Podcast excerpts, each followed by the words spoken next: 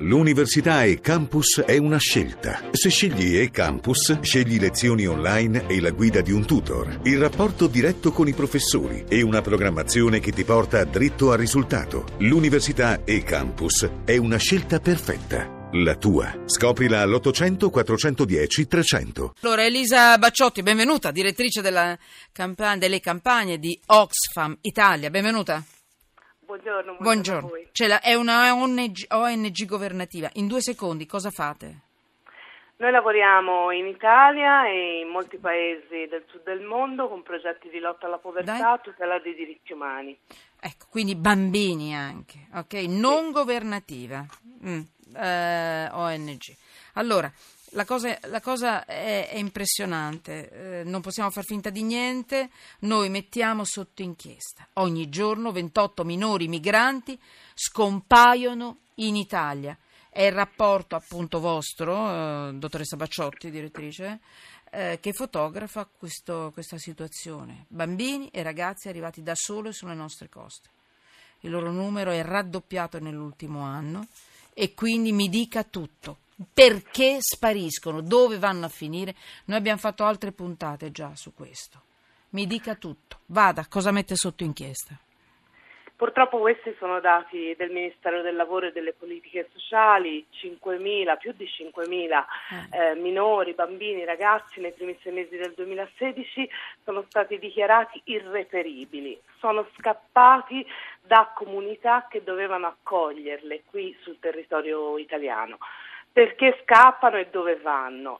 Eh, intanto dove vanno? Vanno verso un destino che possiamo solo immaginare, a volte un destino eh, migliore perché cercano e magari riescono anche ad arrivare in altri paesi europei per ricongiungersi con le loro famiglie, eh, oppure vanno incontro a un destino che purtroppo è quello della morte. Ricordiamo il ragazzino trovato morto Ah. sulla tratta Ah. Firenze-Bologna dell'alta velocità, scappava per ricongiungersi con i suoi parenti in Germania.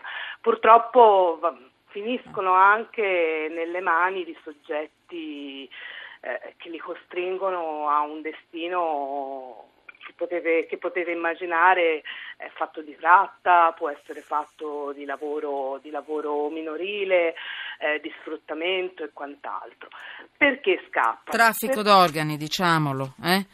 E problemi anche di, di- di- di- senza entrare nei particolari, insomma, problemi anche di, sesso, mm? diciamo, Sì, mettono mm, di la abusi. tratta, insomma, un fenomeno che riguarda, come Allora. sappiamo, ragazzi e ragazzine. Allora, 28 bambini al giorno in Italia sono tantissimi, eh? Mi dica.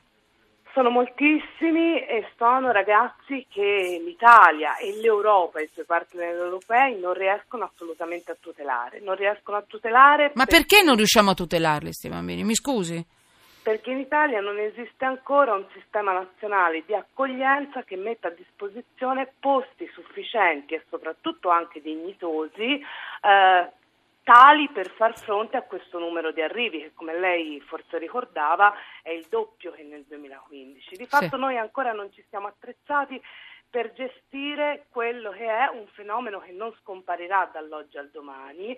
Eh, ospitiamo questi minori, questi ragazzi, questi bambini in centri di accoglienza inadeguati quando li ospitiamo in centri di accoglienza, perché spesso questi ragazzi che dovrebbero rimanere due o tre giorni nei cosiddetti hotspot, nei centri di primo arrivo, ci rimangono cinque settimane senza avere la possibilità di cambiarsi non solo i vestiti ma nemmeno la biancheria intima, senza avere la possibilità di conoscere qual è il loro futuro e quali sono i loro diritti.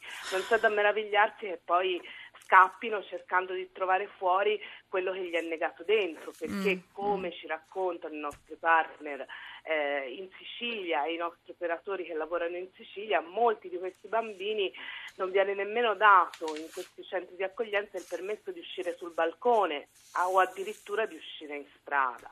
Ehm, di conseguenza il nostro rapporto fotografa una condizione su cui l'Italia deve assolutamente intervenire aumentando il numero di posti ma soprattutto creando un sistema che tuteli veramente Chi deve intervenire? Mi scusi, perché qui quando si dice si deve intervenire sembrano tutte delle figure senza faccia, senza nome, cognome.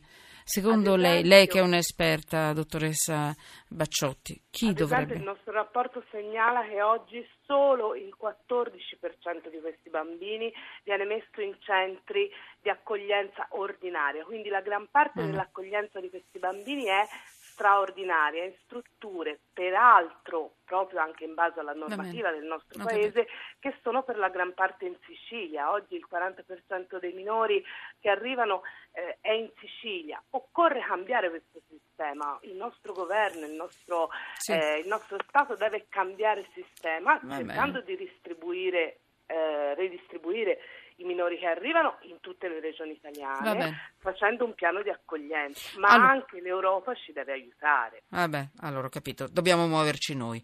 Senta la dottoressa Bacciotti, direttrice delle campagne di Oxfam Italia. Io sono a sua disposizione, mi tenga informata, tutto quello che possiamo fare lo facciamo, d'accordo? Grazie. Arrivano mm, messaggi molto belli, sms molto belli di sostegno contro quel messaggio sul siluro, ammazziamoli tutti praticamente, diceva, prendiamoli con i siluri, questi barconi e nello stesso tempo altri che invece sono su quella, su quella scia. Molti dicono ma perché tu ce lo manderesti tuo figlio su un barcone da soli?